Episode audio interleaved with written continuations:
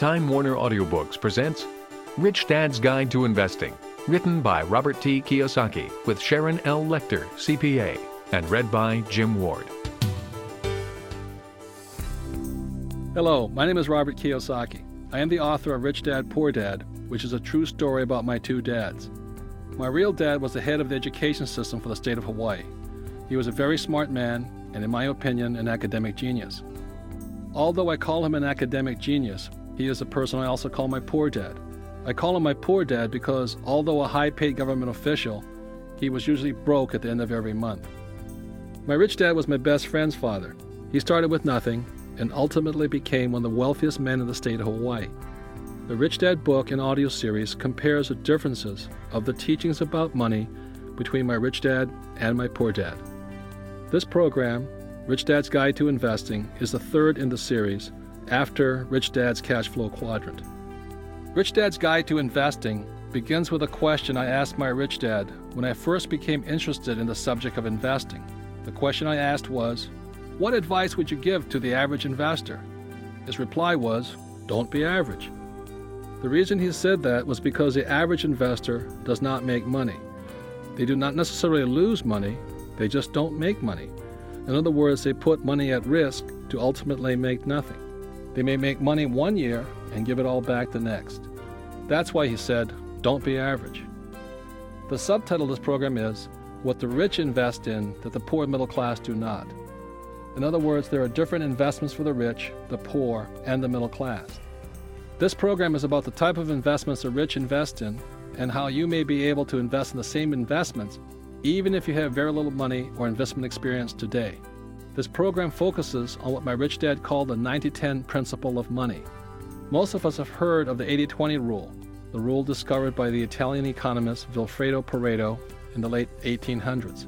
Rich Dad subscribed to the 80 20 rule, but he said, when it comes to money, the rich operate by the 90 10 principle of money. Rich Dad's 90 10 rule of money explains why 10% of all investors make 90% of the money. It also explains why 90% of all investors only make 10% of the money. More than tell you what investments to invest in, this program will give you an overall view of this large subject of investing. Once you understand the big picture of the subject known as investing, then you will be better able to choose for yourself what kind of investor you want to be and what you may want to invest in. Regardless if you only have a little money today or a lot of money to invest, you can use my Rich Dad's guidance to find the investment plan that is best for you. Rich Dad's Guide to Investing. Most of us have heard of the 80 20 rule.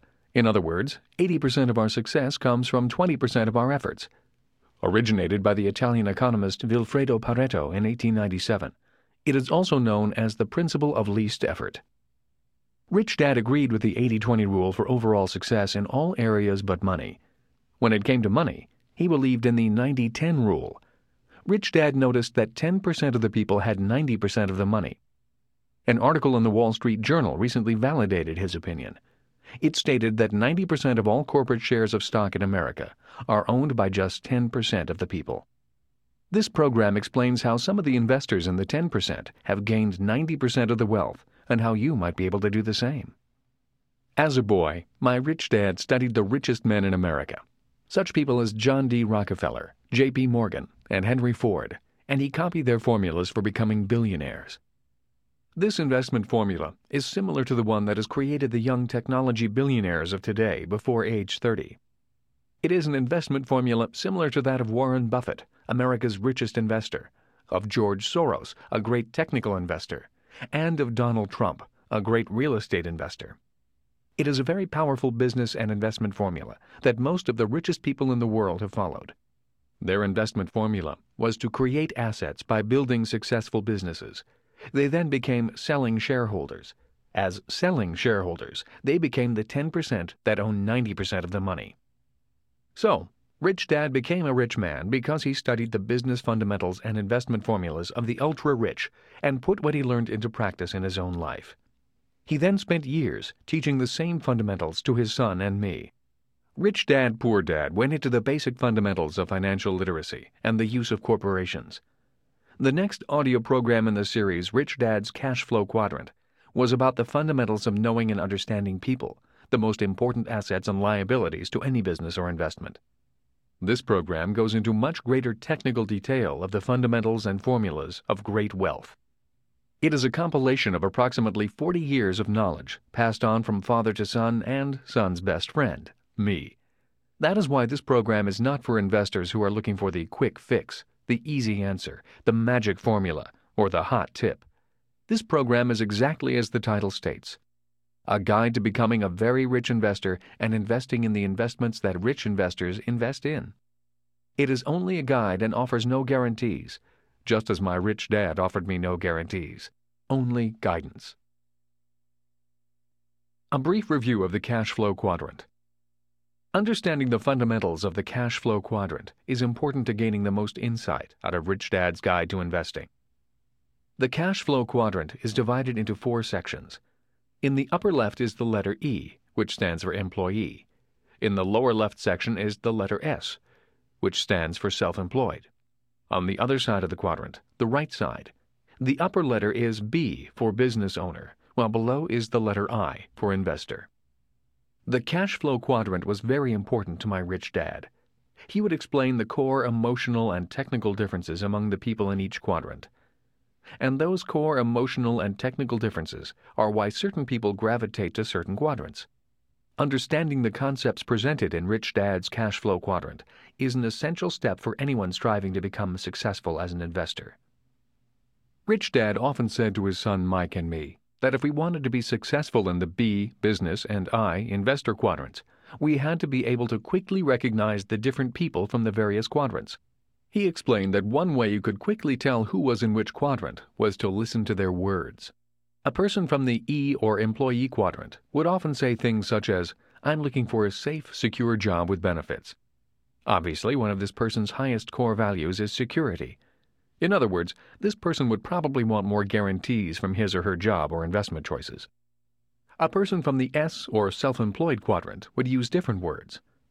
A person from this quadrant can often be heard saying such things as, I charge $100 per hour, or my commission is 6% of the sales price. Obviously, this person's core value is independence. These are the rugged individuals of the business world. They like being in control of their own time, and they often do things on their own. Rich Dad often chuckled when he said the S quadrant also stands for solo, smart, or specialized. These individuals are often the ones who did well in school and became doctors, lawyers, or accountants. Or they are highly specialized perfectionists whose most common saying is, if you want something done right, you've got to do it yourself. The problem with being in the S quadrant is that if you stop working, your income often stops coming in as well. Rich Dad said, The difference between an S quadrant business owner and a B quadrant business owner is that a B quadrant business owner can leave for a year or more and return to find his business running better and his income increased. Rich Dad said, If you cannot leave your business for more than a year, you do not own a business, you own a job. B quadrant business owners often have many businesses. Donald Trump, for example, has over 50.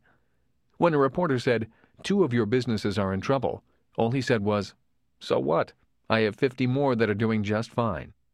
A B quadrant business owner finds guarantees in something else, something that the employee and self employed individuals do not have.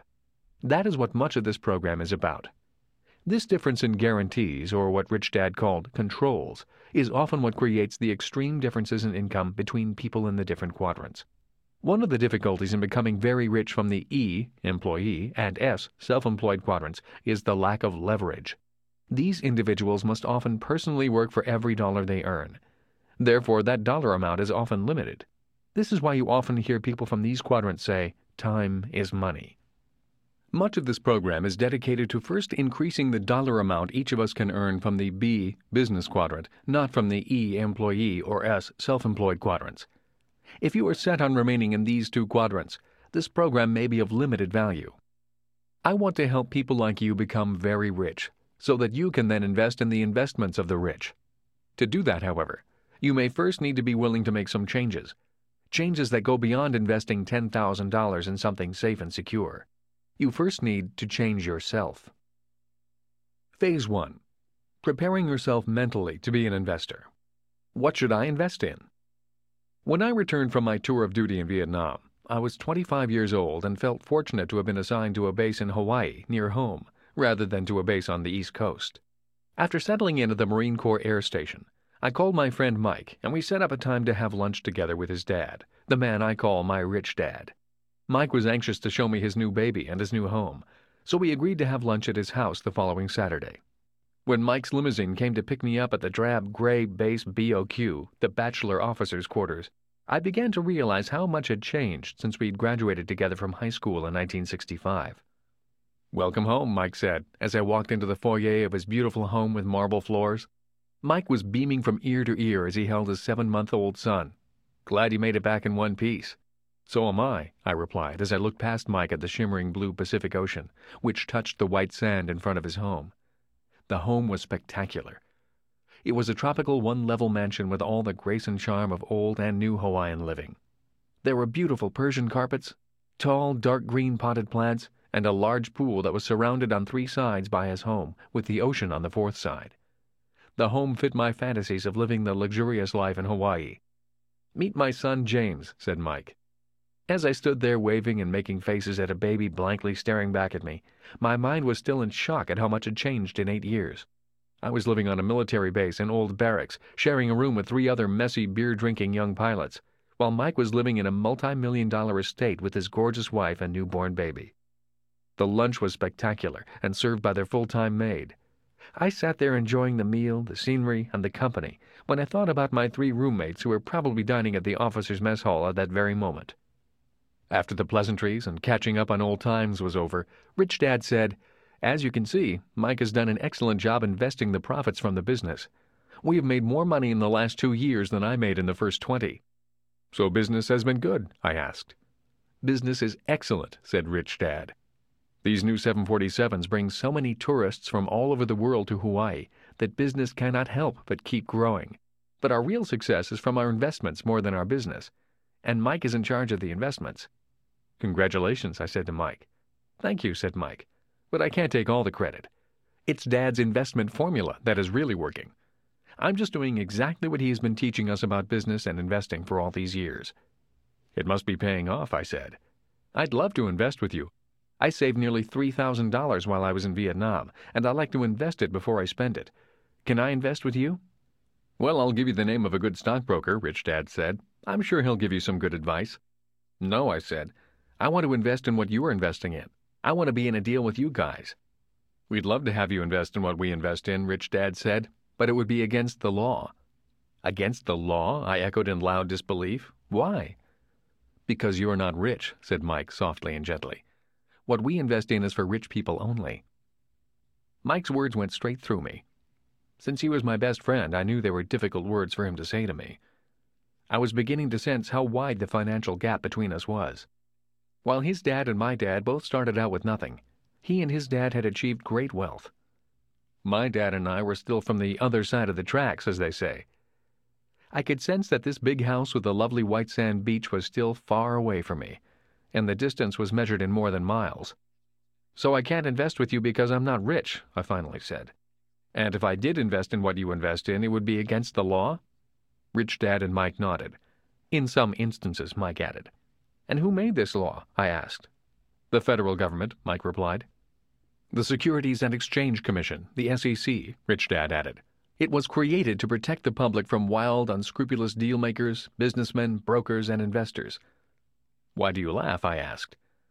Because while it protects the public from bad investments, it also keeps the public out of the best investments, replied Rich Dad in a more serious tone. Which is one of the reasons the rich get richer? I asked tenuously. You got it, said Rich Dad. I chuckle because I see the irony in the big picture. People invest because they want to get rich, but because they're not rich, they're not allowed to invest in the investments that could make them rich. So what should I do? I finally asked. Why can't I just give you my $3,000 and you combine it with your money and we split the profits when the deal pays off? We could do that, said Rich Dad, but I wouldn't recommend it. Not for you, anyway. Why? I asked. Why not for me? You already have a pretty good financial education foundation, so you can go way beyond just being an accredited investor. If you want, you could become a sophisticated investor. Then you will find wealth far beyond your wildest dreams. Accredited investor? Sophisticated investor? What's the difference? I asked. An accredited investor is by definition someone who qualifies because he or she has money. That is why an accredited investor is often called a qualified investor, Rich Dad explained.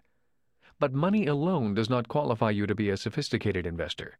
Too often we hear of high income people such as doctors, lawyers, rock stars, and professional athletes losing money in less than sound investments. They have the money, but they lack the financial sophistication to make good decisions. A sophisticated investor knows the three E's, said Rich Dad education, experience, excessive cash. Achieve those three items and you will be a sophisticated investor. The room went silent as the conversation ended. All three of us were deep in our own private thoughts. What are you thinking about? asked Rich Dad. I was thinking that maybe I should become a sophisticated investor, I replied quietly. That would be a wise choice, said Rich Dad, and with that, the three of us raised our glasses in a toast. To excessive cash and to being a sophisticated investor. On that day, my lessons in investing began. Lessons with Rich Dad. Rich Dad and I met for lunch at a hotel on Waikiki Beach. He had never seen me in uniform before. I guess he finally realized I had grown up since high school. We talked about my experiences since my youth, how I had fought in a war, and how I felt the need to do more in terms of my financial future. I also recalled some of the lessons he taught me as a kid. And what was my first lesson? asked Rich Dad. The rich don't work for money, I said promptly. They know how to have money work for them. A broad smile came over my rich dad's face. He knew that I had been listening to him all those years as a kid. He said, Very good. And that is the basis of becoming an investor.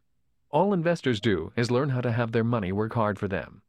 After that, the lessons came in five phases, each phase taking me to a higher level of understanding. Understanding the thought process of Rich Dad and his investment plan. The lessons began with preparing mentally and taking control of myself because that is the only place that investing really takes place anyway. Investing ultimately begins and ends with taking control of yourself. Investor lesson number one The choice. When it comes to money and investing, people have three fundamental reasons or choices for investing, Rich Dad said. They are to be secure, to be comfortable, or to be rich. Rich Dad went on to say, all three choices are important. The difference in one's life occurs when the choices are prioritized. He explained that most people make their money and investment choices in that exact order. In other words, their first choice when it comes to money decisions is security. Second is comfort, and third is to be rich. That is why most people make job security their highest priority. After they have a secure job or profession, then they focus on comfort. The last choice for most people is to be rich. Rich Dad said, Most people dream of becoming rich, but it is not their first choice. He went on to say, only three out of a hundred people in America are rich because of this priority of choices. For most people, if becoming rich disturbs their comfort or makes them feel insecure, they will forsake becoming rich. That is why so many people want that one hot investment tip. People who make security and comfort their first and second choices look for ways to get rich quick that are easy, risk free, and comfortable. A few people do get rich on one lucky investment, but all too often they lose it all again. I often hear people say, I'd rather be happy than rich. That comment has always sounded very strange to me, since I have been both rich and poor, and in both financial positions I have been both happy and unhappy. I wonder why people think they have to choose between happiness and being rich. When I reflect upon this lesson, it occurs to me that what people are really saying is that I'd rather feel secure and comfortable than be rich. That is because if they felt insecure or uncomfortable, they were not happy. For me, I was willing to feel insecure and uncomfortable in order to be rich. I have been rich and poor as well as happy and unhappy. But I assure you that when I was poor and unhappy, I was much unhappier than when I was rich and unhappy. I have also never understood the statement, money does not make you happy. While there is some truth in it, I have always noticed that when I have money, I feel pretty good. The other day I found a $10 bill in my jeans pocket. Even though it was only $10, it felt great finding it. Receiving money has always felt better than receiving a bill for money I owe. At least that is my experience with money. I feel happy when it comes in and sad when it leaves me. That day, I put my priorities in this order. First, to be rich, then to be comfortable, and finally, to be secure. Investor lesson number two. What kind of world do you see?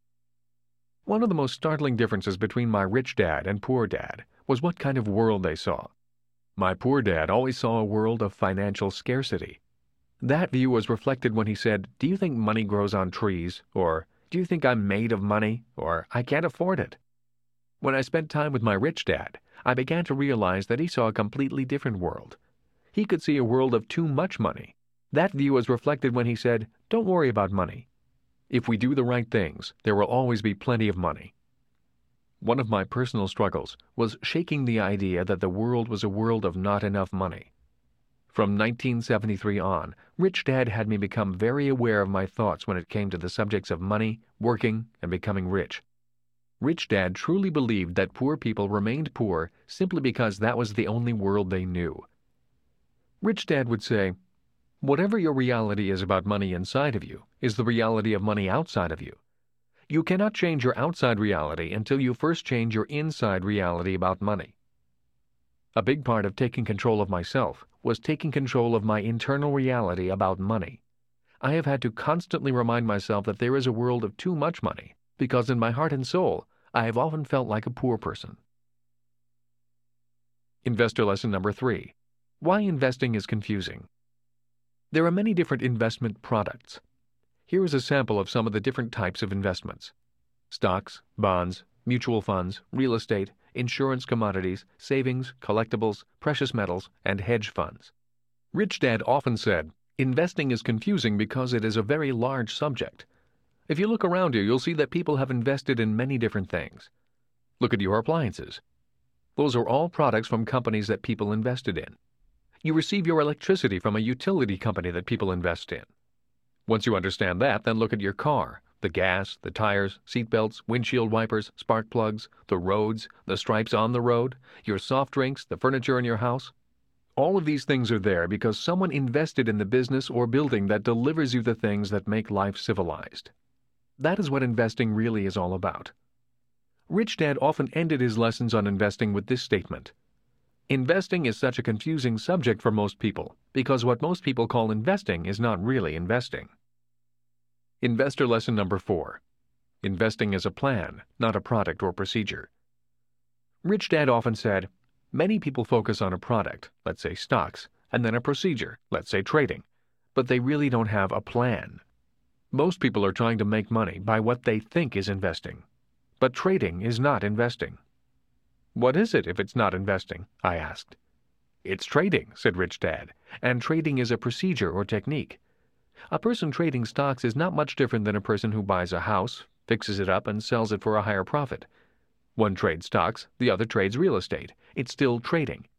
In reality, trading is centuries old. Camels carried exotic wares across the desert to consumers in Europe. So a retailer is also a trader in a sense. And trading is a profession. But it is not what I call investing. And to you, investing is a plan, a plan to get you from where you are to where you want to be, I said, doing my best to understand Rich Dad's distinctions. Yes, he said. But people often get attached to a particular vehicle and fail to see all the other investment vehicles and procedures available. I know people who invest only in stocks, as well as people who invest only in mutual funds or real estate. There is not anything necessarily wrong with that type of thinking. It's just that they often focus on the vehicle rather than the plan. So even though they may make a lot of money buying, holding, and selling investment products, that money may not take them to where they want to go. So I need a plan, I said. And my plan will then determine the different types of investment vehicles I will need.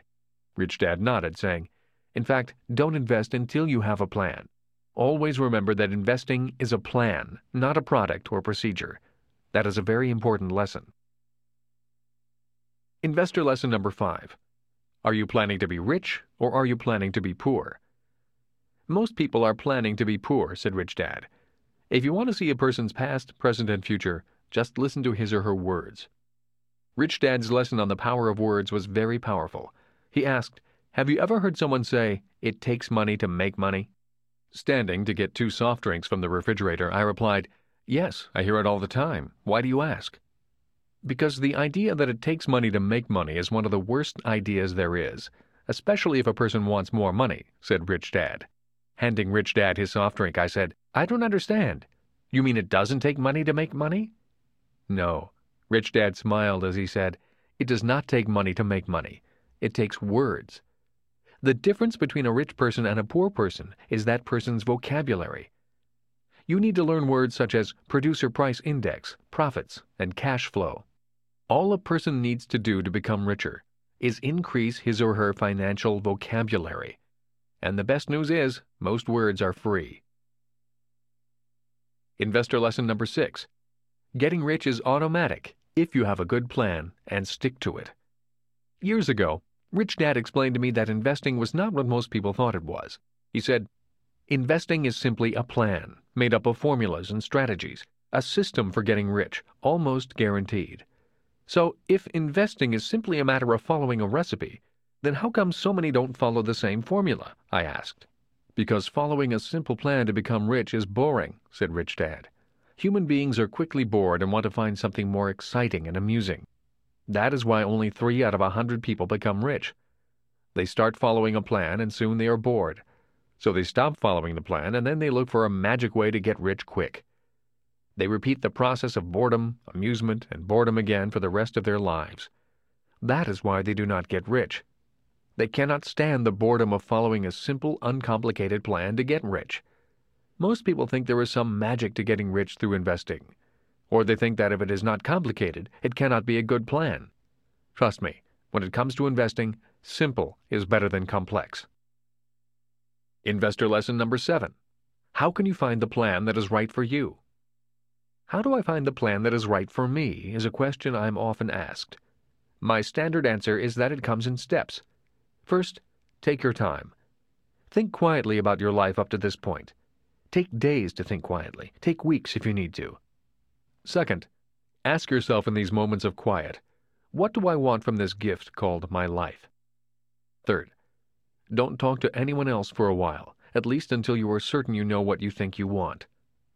Fourth, Call a financial advisor. All investment plans begin with a financial plan. Finally, set realistic goals. I set a goal of becoming a multimillionaire in five years because it was realistic for me. It was realistic because I had my rich dad guiding me. Yet, even though he guided me, it did not mean I was free from making mistakes, and I made many of them. So start with realistic goals, then improve upon or add to the goals as your education and experience increase. Always remember that it is best to start by walking before you begin to run in a marathon. Investor lesson number eight. Decide now what you want to be when you grow up. In investor lesson number one, which was the importance of choice, there were three financial core value choices offered. They were to be secure, to be comfortable, and to be rich. My list put getting rich at the top. Rich Dad looked at my list and said, Okay, Step one is to write out a financial plan to be financially secure. What? I asked. I just told you I wanted to be rich. Why should I bother with a plan to be secure? Rich Dad laughed. Just as I thought, he said. The world is filled with guys like you who only want to be rich. The problem is, most guys like you don't make it because you don't understand being secure or being comfortable financially. Call my financial advisor, Rich Dad said. I want a written financial plan for lifetime financial security. Okay, I said. After you have written a plan for basic financial security, find your own advisor, and you write a plan on how to be financially comfortable, said Rich Dad. You mean a long term financial plan that is a little bit more aggressive? I asked. That is correct, said Rich Dad. That is more exciting, I said. That one I can get into. Good, said Rich Dad. Call me when you have that one ready. When we met again, Rich Dad asked, So, what did you learn? I learned that it is not that easy to really define what it is I want from my life because today we have so many choices, and so many of them look exciting. Very good, he said. And that is why so many people today go from job to job or from business to business, but never really get to where they want to go financially. So they often spend their most precious asset, their time, and wander through life without much of a plan. They might be happy doing what they are doing, but they really do not know what they are missing out on. Exactly, I agreed. This time, instead of just being secure, I really had to think about what I wanted to do with my life. And surprisingly, I had to explore ideas that never would have occurred to me before. Like what? asked Rich Dad. Well, if I really wanted to be comfortable with my life, then I had to think about what I wanted to have in my life. Things like travel, fancy cars, expensive vacations, nice clothes, big houses, etc. I really had to expand my thoughts into the future and find out what I wanted for my life. And what did you find out? asked Rich Dad. I found out that security was so easy because I was planning on being secure only. I did not know what true comfort meant. So security was easy, defining comfort was more difficult, and now I cannot wait to define what rich means and how I plan to achieve great wealth. Investor lesson number 9. Each plan has a price. What is the difference between the plan to be rich and the other two core values? I asked. The difference is the price, said Rich Dad. There is a tremendous price difference between a financial plan to be rich and the other two positions. You mean the investments in the rich financial plan cost more money? I asked. Most people think the price is measured in money, but if you look closer, you'll see that the price is not measured in money, it's measured in time. And of the assets of time and money, time is really the more precious asset. You see, almost anyone in the Western world can easily become a millionaire if he or she simply follows a long term plan. But again, most people aren't willing to invest the time. They want to get rich now. Investor lesson number 10 Why investing isn't risky. People say investing is risky for three main reasons. First, they have not trained to be investors. They are book smart, but not financially sophisticated. Second, most investors lack control or are out of control. My rich dad used this example. He would say, There is a risk driving a car. But driving the car with your hands off the steering wheel is really risky. He then said, When it comes to investing, most people are driving with their hands off the steering wheel. Third, people say investing is risky because most people invest from the outside rather than from the inside. Most of us know intuitively that if you want a real deal, you have to be on the inside. When Rich Dad listed the three core financial values, he said, it makes perfect sense to invest from the outside when you invest at the secure and the comfortable level of investing. That is why you turn your money over to a professional you hope is closer to the inside than you. But if you want to be rich, you have to be closer to the inside than the professional to whom most people entrust their money. Investor lesson number 11. On which side of the table do you want to sit? When I was between the ages of 12 and 15, Rich Dad would occasionally have me sit at his side while he interviewed people who were looking for a job. At 4:30 p.m., which was the time he did all of his interviews, I would sit behind a large brown wooden table in a chair next to Rich Dad. Across the table was a single wooden chair for the person being interviewed. I saw grown adults asking for jobs that paid $1 an hour with minimal benefits. I also saw people with college degrees, even several with PhDs, asking Rich Dad for managerial or technical jobs that paid less than $500 a month. I asked him, Why do you want me to sit here and watch people ask for jobs? I'm not learning anything and it's getting boring. Besides, it's painful to see grown ups so needy for a job and money. Rich Dad sat still at the table for a moment, collecting his thoughts. I've been waiting for you to ask this question, he said. It hurts me too and that is why I wanted you to see this before you got much older. Rich Dad took his legal pad and drew the cash flow quadrant. You are just starting high school. You are soon going to be making some very important decisions about what you will be when you grow up, if you haven't already made them. I know your dad is encouraging you to go to college so you can get a high paying job. If you listen to his advice, you will be going in this direction. Rich Dad then drew an arrow to the E, employee, and S, self employed side of the quadrant. If you listen to me, you will be studying to become a person on this side of the quadrant. He then drew an arrow to the B, business, and I, investor side of the quadrant. You've shown me this and told me this many times, I replied quietly. Why do you continue to go over it? Because if you listen to your dad, you will soon find yourself sitting in that solitary wooden chair on the other side of the table. He reminded me that it is essential to be an investor first, no matter what your choice of profession. Investor lesson number 12 the Basic Rules of Investing. One day, I was feeling frustrated about my financial progress in life. During one of our meetings, I shared my thoughts and frustrations with Rich Dad. I said, I've got my two plans in place. One plan is to ensure that I have basic financial security, and the other, more aggressive investment plan, is so I will be comfortable financially. But at the rates those plans will be successful, if they are successful, I'll never be rich like you and Mike. Rich Dad grinned when he heard that. Smiling and laughing quietly to himself, he said, Investing is not a race. You are not in competition with anyone else. People who compete usually have huge ups and downs in their financial life. You are not here to try to finish first. All you need to do to make more money is simply focus on becoming a better investor. Now that your two plans are in place, the plan for security and the plan for comfort, I will explain the basics of investing, said Rich Dad. Investment basic rule number one, said Rich Dad, is to always know what kind of income you are working for. For years, Rich Dad had always said to Mike and me that there were three different kinds of income. There is earned income, which is income generally derived from a job or some form of labor. In its most common form, it is income from a paycheck. It is also the highest taxed income, so it is the hardest income with which to build wealth. There is also portfolio income, which is income generally derived from paper assets such as stocks, bonds, mutual funds, etc. Portfolio income is by far the most popular form of investment income, simply because paper assets are so much easier to manage and maintain than any others. And there is passive income, income generally derived from real estate. It can also be income derived from royalties from patents or license agreements. Yet approximately 80% of the time, passive income is from real estate. There are many tax advantages available for real estate.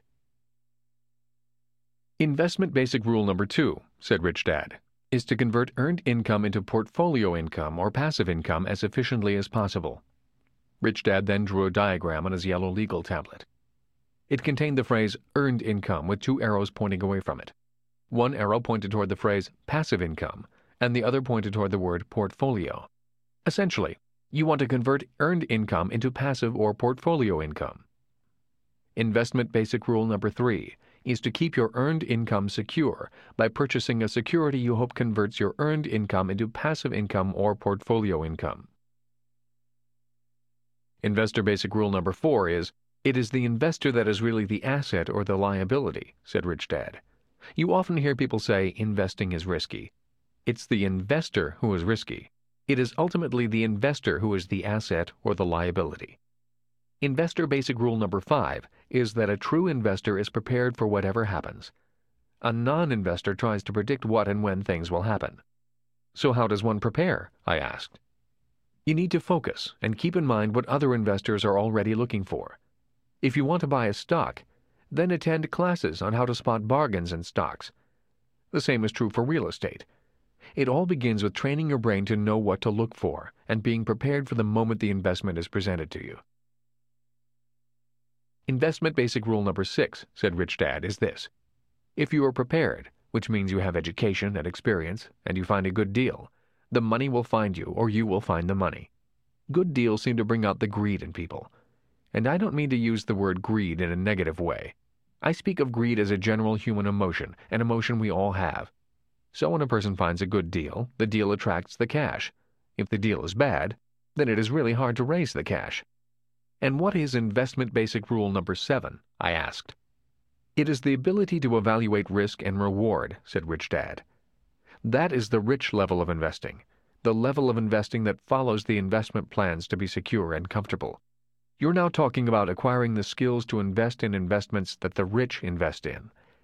At the rich level, you will find out that there are good losses and bad losses, good debt and bad debt, good expenses and bad expenses. At the rich level, your educational requirements and experience will need to go up dramatically. If not, you will not be there for long. Investor lesson number 13 Reduce risk through financial literacy.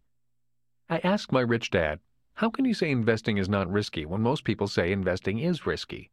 Easy, said Rich Dad. I can read financial statements, and most people cannot. Do you remember me saying to you years ago that your dad was word literate, but not financially literate? I nodded. Financial literacy is one of the most important investor basics, especially if you want to be a safe investor, an inside investor, and a rich investor. Anyone who is not financially literate cannot see into an investment. Just as a doctor uses x rays to look at your skeletal system, a financial statement allows you to look into an investment and see the truth, the facts, the fiction, the opportunities, and the risk. Reading a financial statement of a business or individual is like reading a biography or an autobiography. He continued, For me, it provides a checklist of what is important. It tells me if a business is functioning well. I also use it to overlay onto my personal financial statement to see if it fits. Remember, investing is a plan. See how the business, the stock, the mutual fund, bond, or real estate impacts your financial statement and plan. And finally, A financial statement tells me if an investment is safe and will make me money. If I didn't understand these factors, that would be risky. Investor lesson number 14 Financial Literacy Made Simple. Financial literacy was one of Rich Dad's six lessons in Rich Dad Poor Dad. To Rich Dad, financial literacy was crucial for anyone who was sincere about being a business owner or professional investor. Later, I will be going into greater detail on the importance of financial literacy as it pertains to business and investing, and how to find investment opportunities that the average investor misses. But for now, I think it best to quickly review financial literacy and how to make it simple and easier to understand. Literacy lesson number one. It is the direction of cash flowing that determines if something is an asset or a liability at that moment. In other words, just because your real estate broker calls your house an asset does not mean it is an asset. Remember, Rich Dad's definition of an asset was an asset puts money in your pocket, while his definition of a liability was a liability takes money from your pocket. To clarify the cash flow of each, he drew two boxes, one for income and expenses. Below he would draw one more box for assets and liabilities. For each asset and each liability, he would include an arrow showing where the cash went, into his pocket or out. Rich Dad said to me, the confusion with this simple approach occurs because the accepted method of accounting allows us to list both assets and liabilities under the asset column. He explained his thinking with an example. If we have a $100,000 house that someone has put $20,000 cash down on and now has an $80,000 mortgage, how do you know if this house is an asset or a liability? Is the house an asset just because it is listed under the asset column? The answer is, of course, no. The real answer is you need to refer to the income statement to find out if it is an asset or a liability. If there is no income and your expenses include a mortgage, real estate taxes, insurance, utilities, and maintenance, then it is a liability. I realized where he was going. If this example included rental income and net rental income, the key word being net, then that change to the financial statement changes this house from a liability to an asset. More specific to our example, let's say all the expenses associated with this house add up to $1,000, and you now have a tenant paying you $1,200 a month. Now you have a net rental income of $200 per month. This house is now putting money in your pocket, as verified by the $200 income. It is now a true asset. Literacy lesson number two. It takes at least two financial statements to see the entire picture. Rich Dad said, sophisticated investors must see at least two financial statements simultaneously if they want a true picture. For example, always remember that your expenses are someone else's income. People who cannot control their cash flow make the people who are in control of their cash flow rich. I nodded. Rich Dad continued. Let's go back to our example of the homeowner, but this time include the bank. The homeowner takes out a mortgage from the bank. Each has their own financial statement. The person's mortgage appears on both, but represents different things for each. For the bank, the mortgage is an asset, but for the homeowner, it is a liability. Now you are seeing a true financial statement. That is why you say it takes at least two different financial statements to see the entire picture, I added. For every one of your expenses, it is someone else's income, and each one of your liabilities is someone else's asset. Rich Dad added, and that is why people leaving school who have not been trained to think in terms of financial statements often fall prey to those who do. That is why each time people use their credit cards, they are actually adding to their own liability column and simultaneously adding to the bank's asset column. And when a banker says to you, your home is an asset, they're not really lying to you. They're just not saying whose asset it really is, I said. Yes, Rich Dad said. Again, it takes a minimum of two financial statements to see the complete picture. Investor lesson number 15 The Magic of Mistakes. To my rich dad, mistakes were opportunities to learn something new, something he did not know before. To him, the more mistakes a person made, the more the person learned. He often said, There is a bit of magic hidden in every mistake. So the more mistakes I make and take the time to learn from, the more magic I have in my life. Investor lesson number 16. What is the price of becoming rich? My rich dad would say, there are two ways to become rich. One way is to earn more. The other way is to desire less. The problem is that most people are not good with either way. You may have already heard of a book called The Millionaire Next Door by Thomas J. Stanley and William Danko. It makes many fundamental points about frugality. There are differences between being cheap and frugal. Rich Dad was more concerned with being frugal than being cheap. He said, If you want to be really rich, you need to know when to be frugal and when to be a spendthrift. The problem is that too many people know how to be cheap only. That is like having only one leg to walk on. Many people become rich by being very smart with knowledge from the B, business owner, and I, investor quadrants. Many of these individuals operate behind the scenes and manage and control the world's business and financial systems. Millions of people faithfully place their retirement savings and other monies into the market. However, the decision makers of the marketing and distribution system of the underlying investments actually make the large sums of money, not necessarily the individual investor or retiree. As Rich Dad taught me years ago, there are people who buy tickets to the game and there are people who sell tickets to the game. You want to be on the side that is selling the tickets. Phase 2. What type of investor do you want to become? The first phase of this program was dedicated to control over yourself.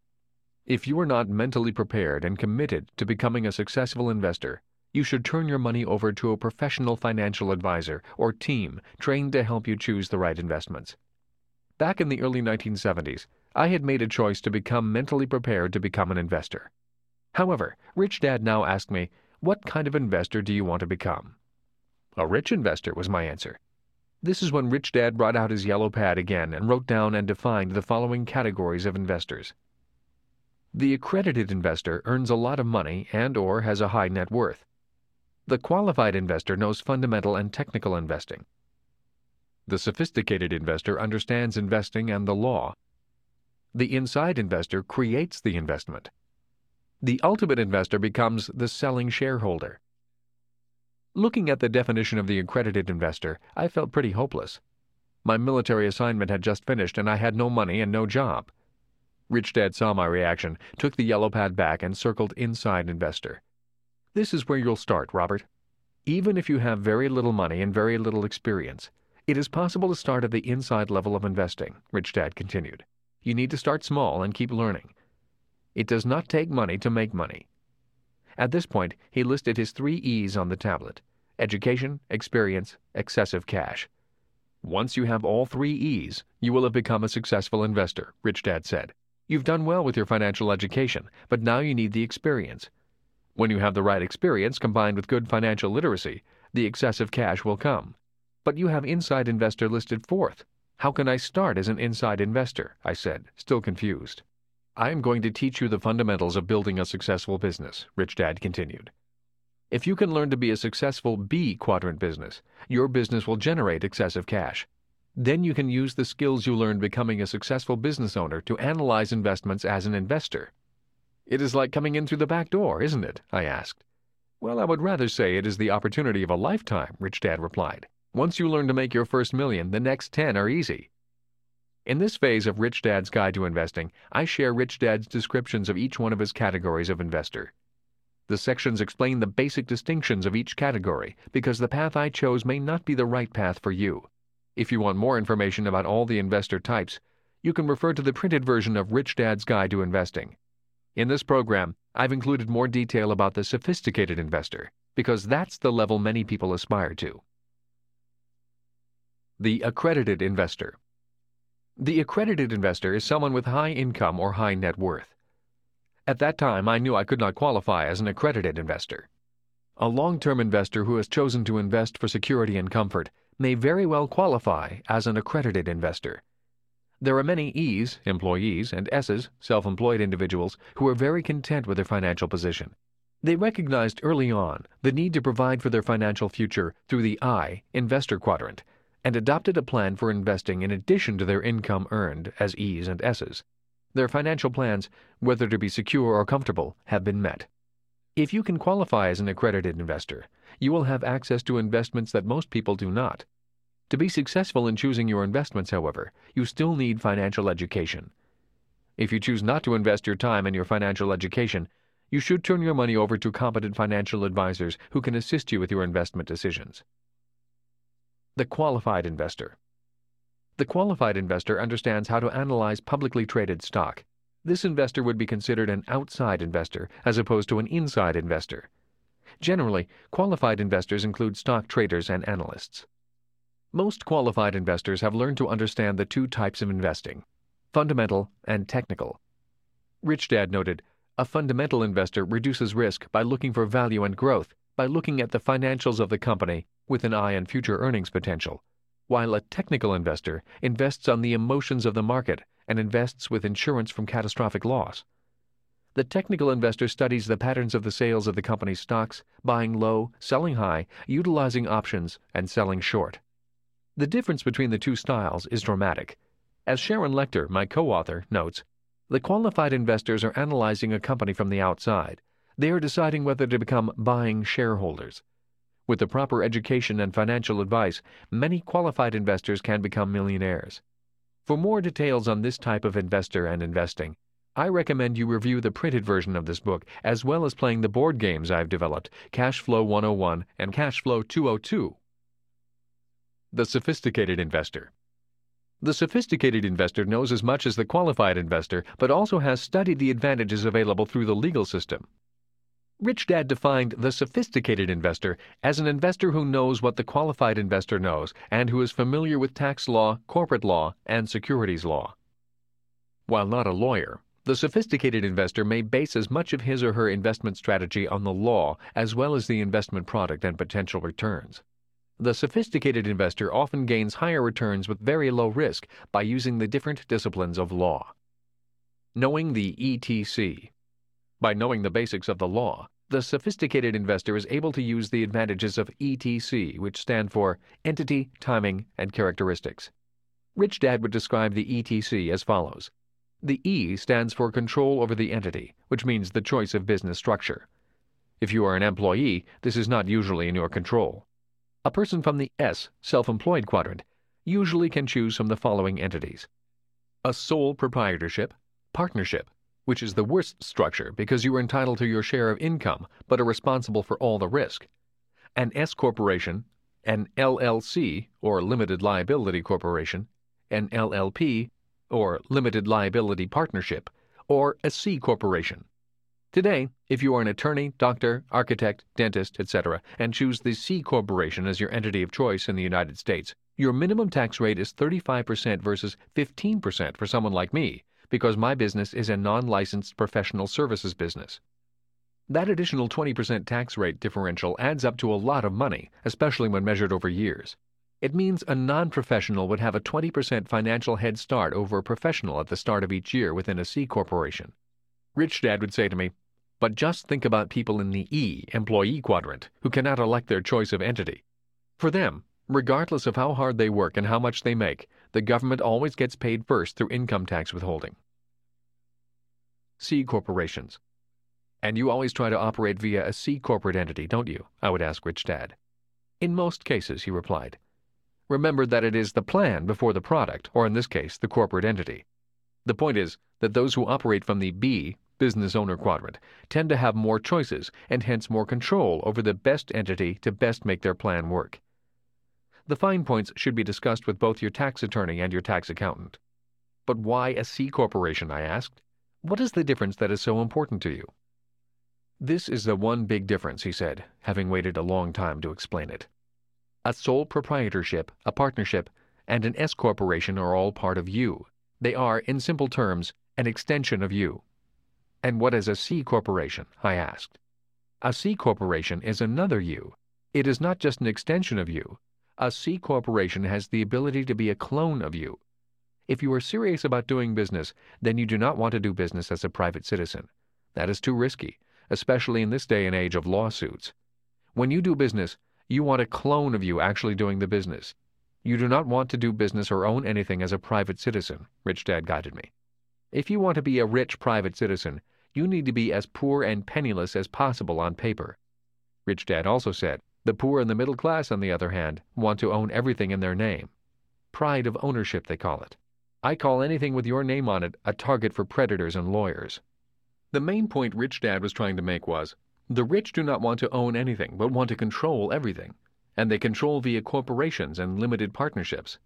That is why control of the E in ETC is so important to the rich. What about double taxation? I am often asked, why do you recommend C corporations instead of S corporations or LLC corporations? Why do you want to be subject to double taxation?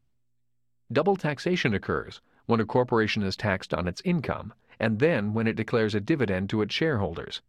The same thing can occur when an improperly structured sale of a corporation occurs and liquidity dividend is declared.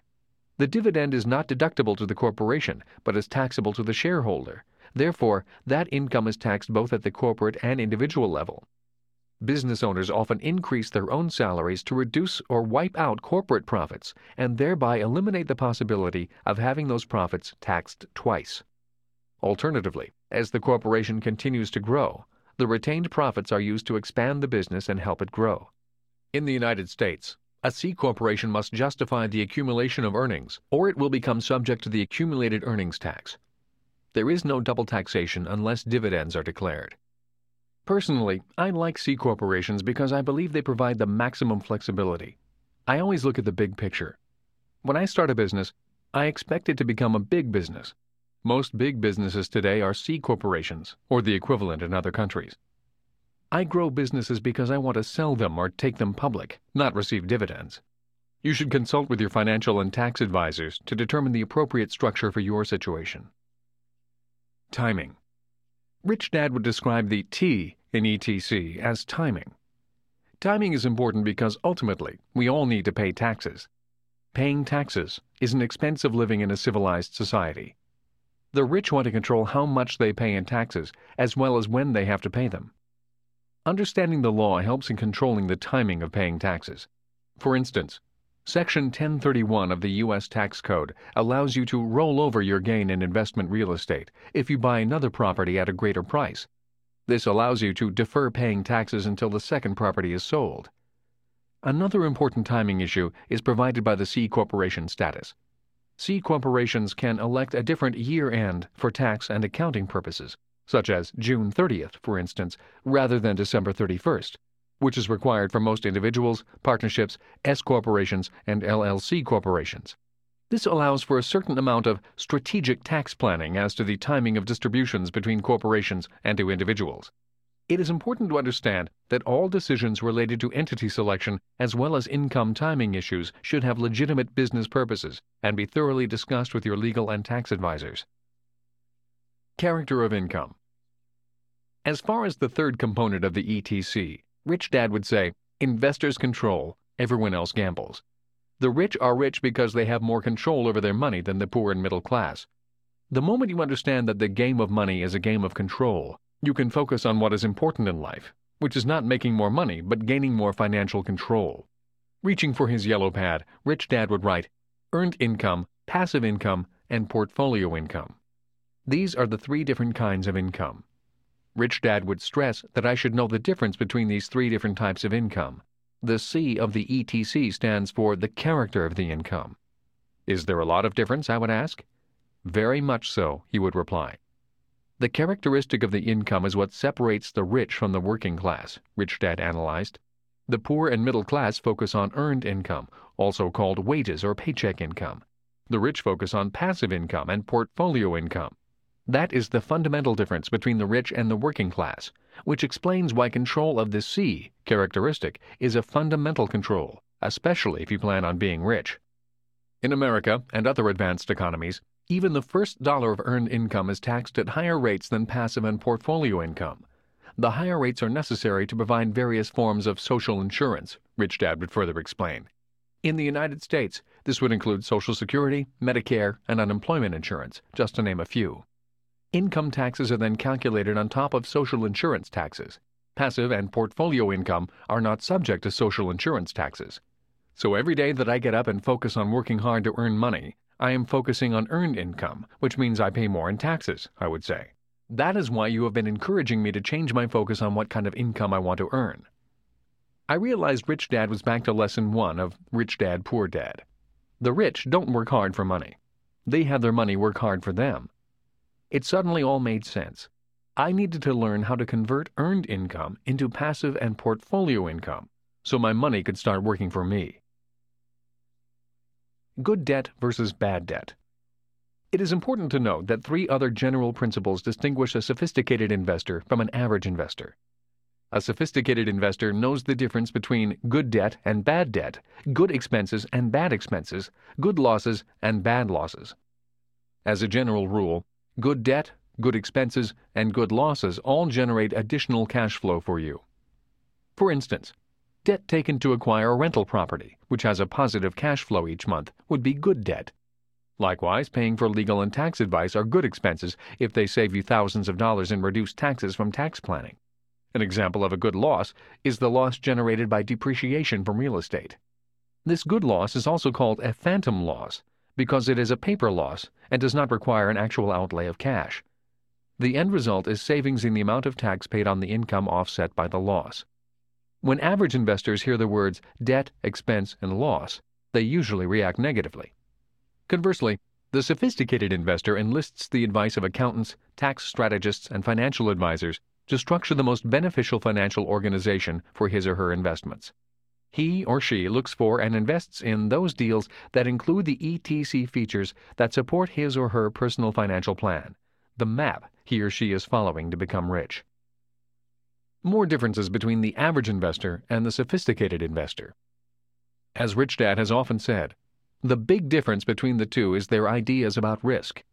What is secure for one side is risky to the other. For instance, the average investor has only one financial statement, while a sophisticated investor has multiple statements. The average investor wants everything in their name. The sophisticated investor, on the other hand, wants nothing in their name. They use corporate entities. The average investor doesn't think of insurance as an investment. They use words such as diversify. Meanwhile, the sophisticated investor uses insurance as an investment product to hedge against exposed risk. They use words such as covered, exposure, and hedge. The average investor holds only paper assets, which includes cash and savings. But the sophisticated investor has both paper assets and hard assets such as real estate and precious metals. Precious metals are a hedge against government mismanagement of the money supply. The average investor focuses on job security. The sophisticated investor focuses on financial freedom. The average investor looks at past indicators such as PEs and cap rates. The sophisticated investor looks at future indicators such as trends, pro formas, and changes in management and products. The average investor calls a broker first and asks for investment advice, or invests alone, asking for no advice. The sophisticated investor called a broker last after consulting with their plan and a team of financial and legal advisors. The brokers are often part of the team. The average investor seeks external security, such as a job. The sophisticated investor values personal self confidence and independence. Where do you see yourself? The Inside Investor The inside investor is someone who is on the inside of the investment and has some degree of management control. Although an important distinction of the inside investor is the aspect of control over management, the most important distinction Rich Dad pointed out was that you don't need to have a lot of income or net worth to be considered an inside investor. An officer, director, or owner of 10% or more of the outstanding shares of the corporation is an inside investor. Most investment books and audio programs are written for people who are on the outside of the world of investing. This audio program is for people who want to invest from the inside. In the real world, there is legal inside investment activity as well as illegal insider activity, the SEC defines an insider as anyone who has information about a company that has not yet been made publicly available. The Securities Exchange Act of 1934 made it illegal for anyone who had non public information on a company to profit from that information. This includes the insider as well as anyone to whom he or she gives a tip who subsequently profits from the information. I strongly oppose illegal insider trading. It is too easy to make money legally. Rich Dad always wanted his son and me to be investors on the inside rather than the outside. It is one very important way to reduce risk and increase returns. Someone with the financial education but not the financial resources of an accredited investor can still become an inside investor. This is where many people enter the world of investing today. By building their own companies, inside investors are building assets that they can run, sell, or take public. You can build your own small cap stock company and enjoy the superior returns as the inside investor. Creating control. The money you invest and risk as the owner of a private business is your own. If you have outside investors, you have a fiduciary responsibility to manage their investment well, but you are able to control the management of the investment as well as access to insider information. Buying control. In addition to building a business on your own, you may become an inside investor through buying a controlling interest in an existing company. Buying a majority of the stock in a company allows you to acquire the controlling interest. Remember that as you increase the number of investor controls you possess, you continue to reduce your risk in the investment. That is, of course, if you possess the skill to manage the investment properly. If you already own a business and wish to expand, you may acquire another business through merger or acquisition. The important issues in mergers and acquisitions are far too numerous to explore here. However, it is very important to seek competent legal, tax, and accounting advice before any purchase, merger, or acquisition to make sure such transactions are done properly. To move from being an inside investor to an ultimate investor, you must decide to sell a portion or all of your business. The following questions may help you in your decision process. Are you still excited about the business? Do you want to start another one? Do you want to retire? Think about your business itself. Is it profitable? Is it growing too rapidly for you to handle it? Also consider your funding. Does your company have large capital funding needs that can best be met through selling stock or through selling to another business? Don't forget about the work involved in the sale. Can your individual focus be diverted from the daily operations of the company to negotiate a sale or public offering without hurting the operations of the company? Finally, Consider the possibility of what happens when you retire from the business.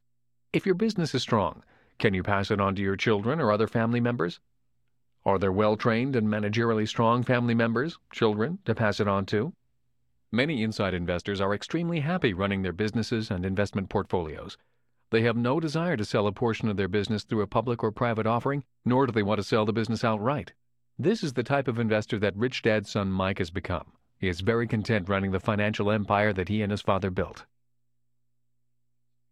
How I did it. As Rich Dad predicted, I found my financial freedom as an inside investor. I started small, buying real estate as a sophisticated investor. I learned how to use limited partnerships and corporations to maximize the tax savings and asset protection. I then started several companies to gain additional experience. With the financial education I learned from my rich dad, I built businesses as an inside investor. I did not become an accredited investor until I found success as a sophisticated investor. I have never considered myself a qualified investor.